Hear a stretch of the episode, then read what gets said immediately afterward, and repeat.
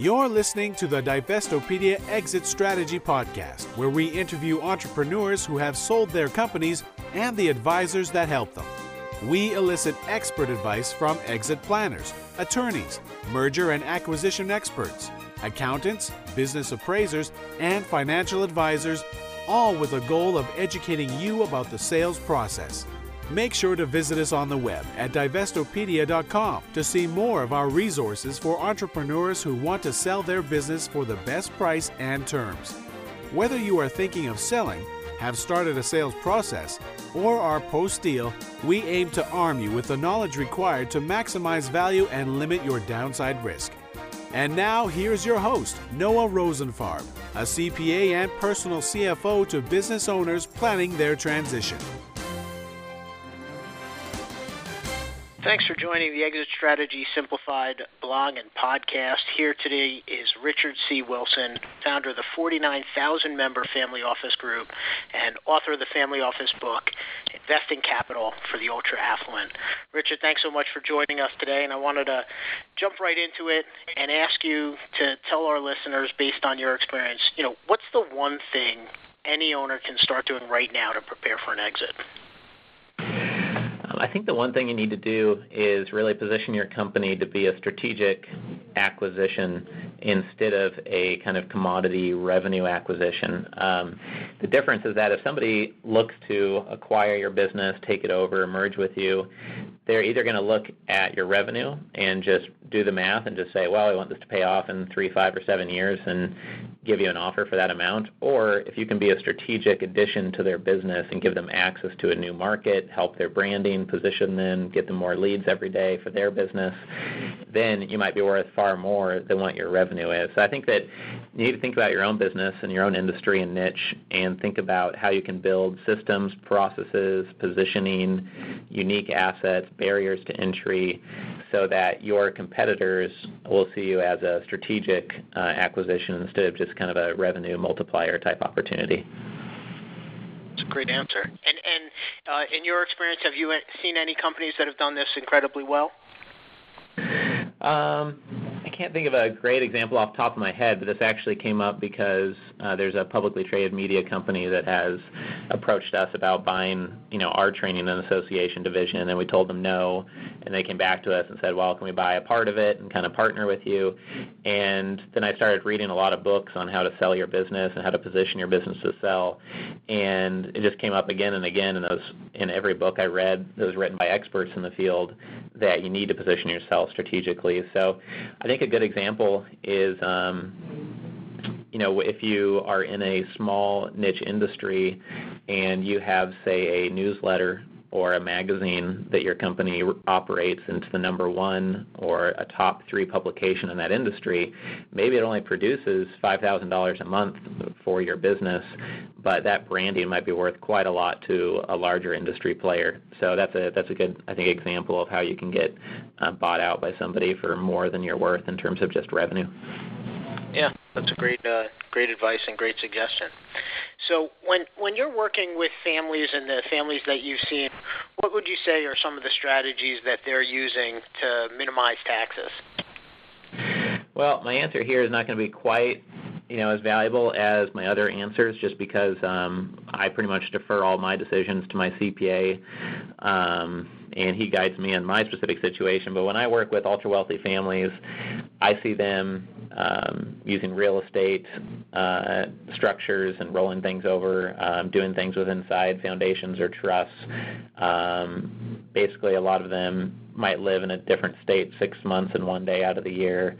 And um, you know, obviously, you got to consult with your advisor in your specific situation on what's going to work for you. But really, I think that um, what's interesting when I've worked with the ultra wealthy is that a lot of them actually pay a lot more attention to protecting their principal and protecting their capital, and then they try to make things tax efficient after their plan is in place. Uh, they don't let taxes kind of guide their whole plan, uh, which I think is kind of interesting and something that is a little bit counterintuitive, and I didn't think was the case, you know, maybe five or seven years ago.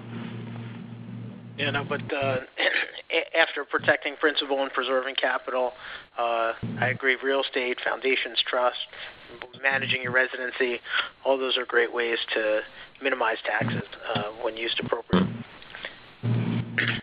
So, one of the things that I'm sure you help guide families with is looking for, you know, a money person, someone they can trust with some allocation of their capital. So maybe mm-hmm. you could tell our listeners, you know, what's a good process to go through to vet people and um, questions to ask, things to look for. Sure.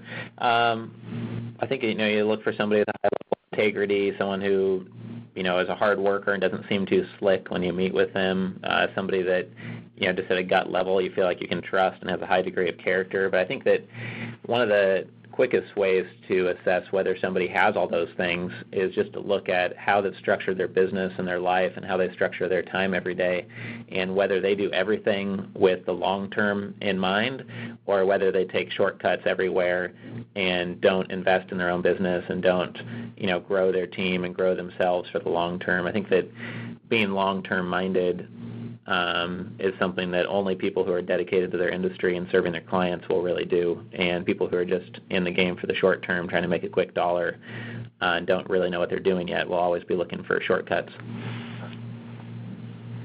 That's a great, uh, great, easy way to evaluate that. Um, mm-hmm. and, and anything to add to that? Any stories that you've heard, or anything you could share about maybe people that either how they identified someone that was right or how they ended up identifying someone that was wrong? Um, yeah, we came across somebody a few months ago who had an opportunity working with a global wealthy family, and um, it seemed like a combination of possibly too good to be true, and some of the details just didn't seem to line up. Just something gut wise told me this person was not someone we wanted to work with, and when I told them that I didn't want to work with them, um, they got really upset and sent over you know a mad email that we wouldn't work with their family because um, it just wasn't a good fit for our business model. And in those emails, it just became really obvious that a lot of the things they told us before weren't true at all. Um, you know, like amount of assets they had, the investment types they had, et cetera. And it could have got us into probably compliance trouble if I had agreed to work with them and um, you know had them as a client, you know, it could have gotten me into some compliance hot water. So sometimes you just have to trust your gut, and you do background checks and you do your due diligence, but it just doesn't feel right. You know, there's millions of clients you can work with, and you don't have time to work with everybody anyway. So you might as well not work with somebody if you're not sure about them. Good advice as well. So, in in the wealth management business and in uh, families that are looking for advice, what I find it's it's incredibly confusing for the average consumer to differentiate, you know, brokerage firms and registered investment advisor firms and family offices and multifamily offices and all the different people out there that are advising clients about their investments. Can you kind of walk us through that process and maybe underscore some of the distinctions between the different people out there that are looking to help affluent families? Sure. Um, you know, who is best for someone's individual situation, you know, will change based on your types of investments, where you are in the world, what your investment goals are. But just some quick definitions. Uh, you know, a brokerage firm typically offers either direct trading on your behalf into equities and bonds or access to mutual funds and ETFs or variable annuities, et cetera. Um, an RIA typically, instead of making money off of individual transactions, buying and selling things, an RIA typically is a bit more independent. They might be tied to one, two, or three investment platforms that have products on them, but they can pretty much uh, get access to the products you request in most cases. And typically they just charge a, a flat fee as a percentage of your, your assets instead of um, you know charging you on a transaction basis. So that's typically you know where people are going nowadays. Um, now there's a kind of a a topic that's gotten much more popular and is something I focus on every single day, and that is uh, family office wealth management. And family offices really help be your kind of CFO for your family or for you individually, and they kind of manage your full balance sheet financial situation. Situation. So an RIA might just help you with your investments, where a family office can provide a little bit more holistic uh, overview, and maybe they'll help you with your insurance needs, with charitable giving, with multi generational transfer of wealth. And generally, if you have $10 million plus, uh, and especially if you have $20 million plus, you should probably be considering a family office and at least do research on the topic. And um, it's really a growing business model. So I think in the future we're going to see many more family offices out there um, advising clients than we do right now. And what about the distinction between the multifamily office and the standalone family office? Can you kind of sure. identify those distinctions also? Yeah, so a single family office is a group which is set up for one individual or one family. And so everybody on the team there is just looking out for those families' investments, assets, insurance, everything related to their financial picture, and everything is crafted custom for them. A multifamily office is much, much less expensive. Um, with a single family office, you have to have typically 30, 50 million as a bare minimum, and many times 100 million to do it right. In a multifamily office, if you have 10 or 20 million, you can generally be accepted as a client. And in a multifamily office, there's one core team, but they're serving four families, 12 families, sometimes as many as 50 or 100 plus families. And inside the multifamily office, they customize your investment solution and they customize everything they do for you. But the team is trying to leverage the fact that they're doing research on hedge fund managers and real estate investment opportunities and ETFs on behalf of all of the different clients. So every fam- every multifamily office will have different areas that they have strengths in, weaknesses in, and they will have to serve multiple clients clients. They're not all there in the office to answer your phone calls and do research for you, um, you know, around the clock and answer to you maybe as fast um, as if you had a single family office that's dedicated to you. But it can be a huge step up in service from a wealth management firm, which is really kind of siloed service and um, not as holistic or complete in terms of what they can do for you. And have you found in your experience that once you qualify for the multifamily office category or a single family office category, that those are generally the best fit, or, or does sometimes it make sense to have a brokerage firm or a, kind of a plain vanilla registered investment advisory firm still working with the family? Um, I, I guess it depends on what you know what you need and what you would like. If you have some investment knowledge and you're managing some of your investments your own, you might just simply need you know, a brokerage firm or an RIA, and some firms just call themselves a wealth management firm or RIA, and in fact, they offer all the same services as a family office. It's just a title that you can give yourself if you're a wealth management firm and you think you're offering, offering a really complete solution. So there's a lot of confusion over who's a family office, who's not. Um, some people that have been in the industry a really long time will say the only family offices are single family offices, but the reality is there's thousands of firms out there calling themselves multifamily offices, so you can't deny the reality that that part of the industry exists and is thriving right now. Um, so it really depends on your investment picture, but most of the time, you know, one of the core benefits of using a multifamily office is that all of your financial things are managed under one roof. So you don't want to be overinsured or underinsured. You don't want to forget to put away money each year for your kids uh, for when you pass away. And sometimes if things are managed by different people, things can fall through the cracks. Uh, I just spoke with a CPA in Dallas yesterday who advises ultra wealthy clients. He said one person came to them after selling their business and they ended up with a seven figure tax bill that could have been almost completely avoided if they had met with him before the transaction. And so possibly if they had been working with the family office early enough they could have avoided, you know, five hundred thousand or eight hundred thousand dollars worth of taxes that they paid just because they didn't have the right structure set up. Um, so that is why sometimes paying a little bit more in fees uh, can more than pay for itself, you know, when working with a multifamily office. And and in uh, fleshing out the multifamily office model, and when when consumers are out there looking, you know, people that probably are either selling their business or thinking about selling their business, and now they're going to be in a position to work with a multifamily office what's the interview process like there? Is it going to be similar to just you know trusting your gut and making sure that that person has a long-term business, or are there some specific steps they could take? Um, I've written about this quite a bit in the uh, the book I just released called uh, the Family Office Book: Investing Capital for the Ultra Affluent, and I, I believe it's chapter five in that book uh, where I go over um, basically all the advice I have on selecting a family office. But really, you need to see what the strength of that family office is and what your investment priorities are. You need to see how many people they have on their team. Is it one person? Is it 50 people? You need to see who you'll be coordinating with day to day and make sure you kind of get along with them. Do they rush you out of meetings? Are they impatient with you? You know, they should you know they should really listen to you carefully and things need to be crafted sort of custom to your situation so if you feel like somebody's impatient rushed has a short temper it's just going to be hard to deal with. You don't need that extra stress in your life. Chances are if you're ultra wealthy you're probably working 60 or 80 hours a week or you have a lot of responsibilities. So the last thing you need is another headache in your life. Um, your multifamily office should be relieving a lot of headaches for you. So i think that would be my best you know suggestions on you know making sure you join the right group and then, kind of coincident with that, and maybe it's part of the same interview process. You know, unfortunately, when people accumulate wealth, they become a target, and uh, you know, there are Ponzi schemes and scammers that are out there. What What are your suggestions for trying to avoid uh, those types of people?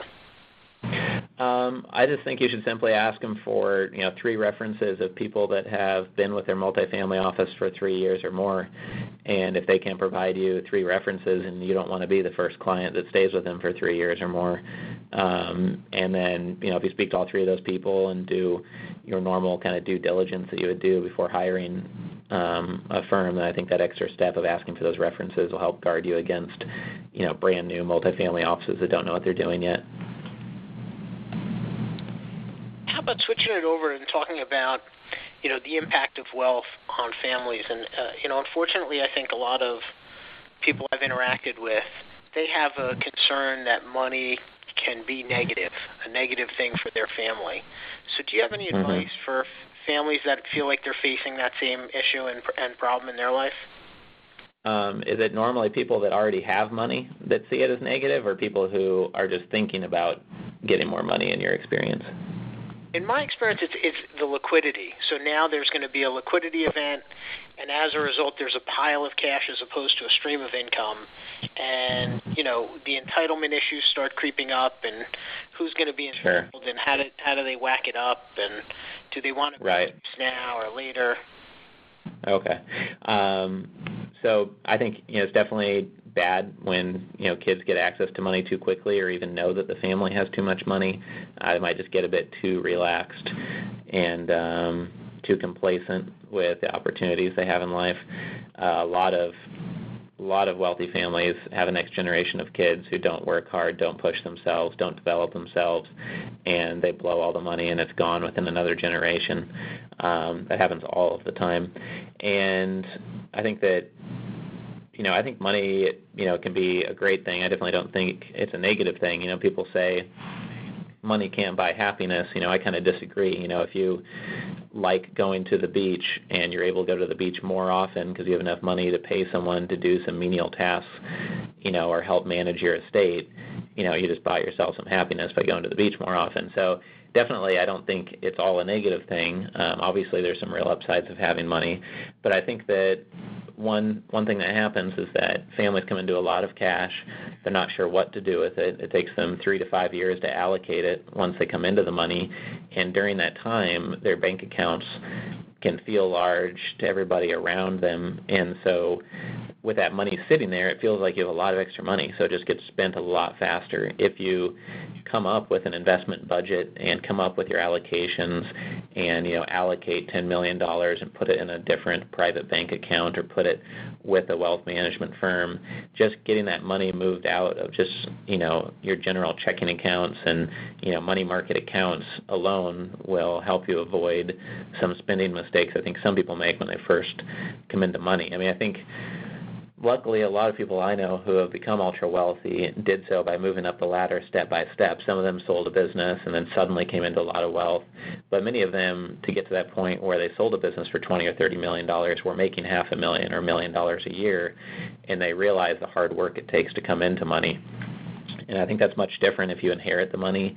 Um, they say people who win the lottery often end up in debt. Um, more so than before they won the lottery later on in life.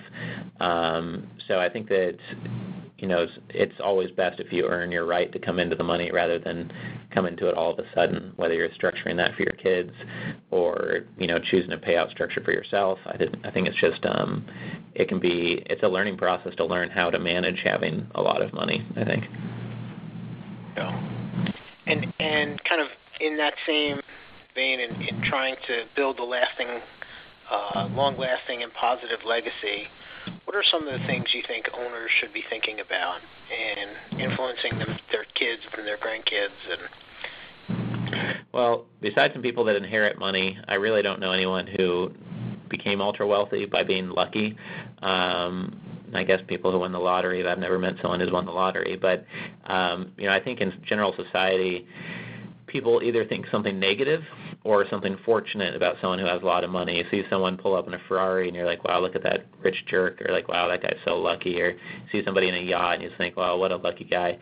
But really, it has almost nothing to do with being nice or mean. It has nothing to do with being lucky at all. It has to do with a lot of hard, focused work and advantages, um, you know, opportunities taken advantage of. So I think that I think that it's really important that you tell the family story because otherwise people will assume that grandpa got lucky or he was a rich jerk. Um, so I think that you need to tell your family story within a book, um, within some sort of memoir or memo, within some sort of, even if it's just a 10 page write up of the family history, I think the story needs to be told through the generations, or people will just assume, you know, soon it'll become distant from what really happened, and the stories will trail off, and the next generation will just not appreciate the hard work that went behind, you know, earning that money. We just had Dr. Judith Kova on as a guest, and she talked at length about uh, telling the family story because she's a, a personal historian who writes memoirs, and uh, oh, so interesting to hear how you know stories just get lost over time, and and uh, without them being written or or narrated or kind of recorded in some way, uh, they they have a tendency to just disappear. So that's great advice. Right, for sure. I have that same. Um, you know, obviously, I've I've never uh, sold a business for a hundred million dollars, et cetera. So um, I wouldn't consider myself ultra wealthy. But you know, my my daughter is here now. I've I've got one one daughter, and I have to think myself too. You know, how how do I communicate you know our family story and my parents' story you know to her as she grows up? And um, you know, I'm glad that someone else mentioned that. Um, you know, I thought it. I think it's something that's pretty important. Yeah. Well, in your experience, you know, I'd, I'd like for our listeners to hear some stories, and maybe they could either identify with them or perhaps take a different path from from what they hear. Um, oftentimes, you know, owners don't make difficult decisions because they're concerned about the consequences, and then later on they realize uh, that was short-sighted. You know, like they they won't terminate a non-producing family member because they don't want the fallout from their spouse or their daughter-in-law or son-in-law. But then at the end of the day, they realize, oh, I probably it probably would have been better off had I let them go out of the business. I mean, do you have any stories like that that you could share where people might be able to learn a lesson? Um, yeah, I think that sometimes in a medium-sized business it just gets exhausting running everything and you just come to this breaking point of either you need to build out the infrastructure you need to build out your marketing or you just kind of sell out at a very poor you know uh, return on your money to a national firm or just start go working for someone else i think a lot of businesses get to that point and i would just encourage you know someone to running a business to you know use the infrastructure that's available nowadays through, you know, websites like elance.com or through hiring a part-time bookkeeper or CPA and just through self-education and really push forward to to grow their business. I've seen some people just kind of give up um, maybe right before they would have became really successful and after a lot of hard work and they just kind of fold their company into a national firm and provide all that branding and hard work they've done to position themselves to this other company now that hasn't really paid for that. So um, I've definitely seen that mistake happen a few times. Yeah, and I think there's some studies about you know people tend to to give up kind of right before they're about to hit the tipping point of success. You know that that's where right. we get tested most. Um, what about if, if the other way around? Any any kind of positive stories about owners that did make difficult decisions and uh, lived to see the benefits of that work? Um, yeah, I know one you know, uh, ultra wealthy family that's living in, I think it was California or some state with a moderate uh, tax, uh, income tax, and just total state tax situation, and they almost moved their business to Nevada um, just to lower their taxes. But I think that they um, basically, when assessing, you know, what their actual family goals are and their family values, they realized that not everything is about lowering their tax rate and maximizing their profits. Uh, they wanted to have a closely knit family and they wanted to stay, you know, close to all of their um, personal relationships. And so part of this, you know, gets into when you're talking about serving a family or an ultra wealthy family, a lot of it comes down to family dynamics and politics and family preferences and values and the family mission.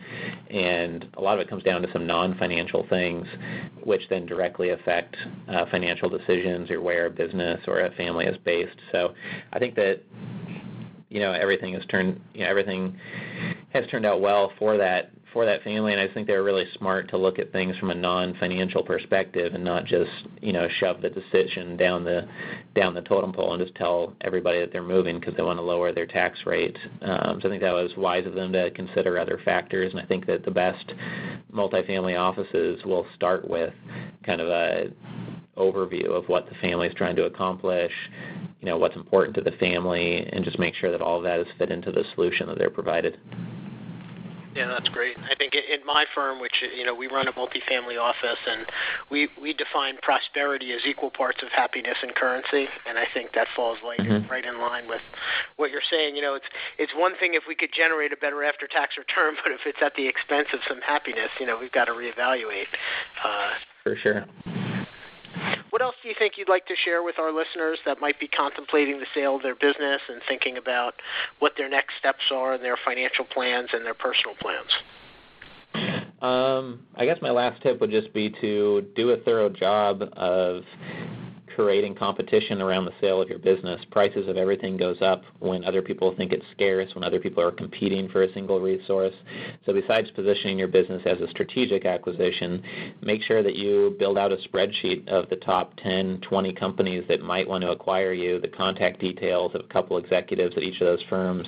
Go meet with them in person two, three, four times and create almost like an auction type situation around your business and that'll really drive up the multiple and you can play them off each other and say, you know, well, we have two standing offers. We just wanted to meet with you real quick just to make sure that we wouldn't be a fit with your business because, um, you know, we want to make sure we're sold to someone who, you know, really carries this business forward since we spent so many years building it, et cetera. So I think if you can create some competition around the sale, then you'll be able to protect the price you're asking for or maybe uh, raise it. Sounds good. So, if our listeners had an interest in joining the family office group or they want to get a hold of you for some of your advice and counsel, what's the best way for them to get in touch with you? Um, the best way would be to go to our website at familyofficesgroup.com, and there we've got lots of free videos, a free report they can download. My email address is on there, which is richard at familyofficesgroup.com. That's family offices, plural, group.com. And I just encourage them to uh, also get a copy of my book. Uh, it's on Amazon. It's only about 28 bucks, so it's dirt cheap. You know, we spent about 400 hours putting it together, and the book is called The Family Office Book: Investing Capital for the Ultra Affluent. Great. Well, I want to thank you, Richard C. Wilson. Great guest for today. Lots of knowledge about family offices, and uh, thanks so much for taking the time out to share your knowledge with us. Sure. Anytime, Noah. Thanks for your time. Thanks for listening to the Divestopedia Exit Strategy Podcast. Make sure to visit us on the web at divestopedia.com to see more of our resources for entrepreneurs who want to sell their business for the best price and terms. Whether you are thinking of selling, have started the sales process, or are post deal, we aim to arm you with the knowledge required to maximize value and limit your downside risk. If you have any questions about today's podcast, you can contact your host, Noah Rosenfarb, a CPA and personal CFO to business owners planning their transition at 855 540 0400. Please be sure to rate us on iTunes and give us your feedback. Until next time, this is the Divestopedia Exit Strategy Podcast.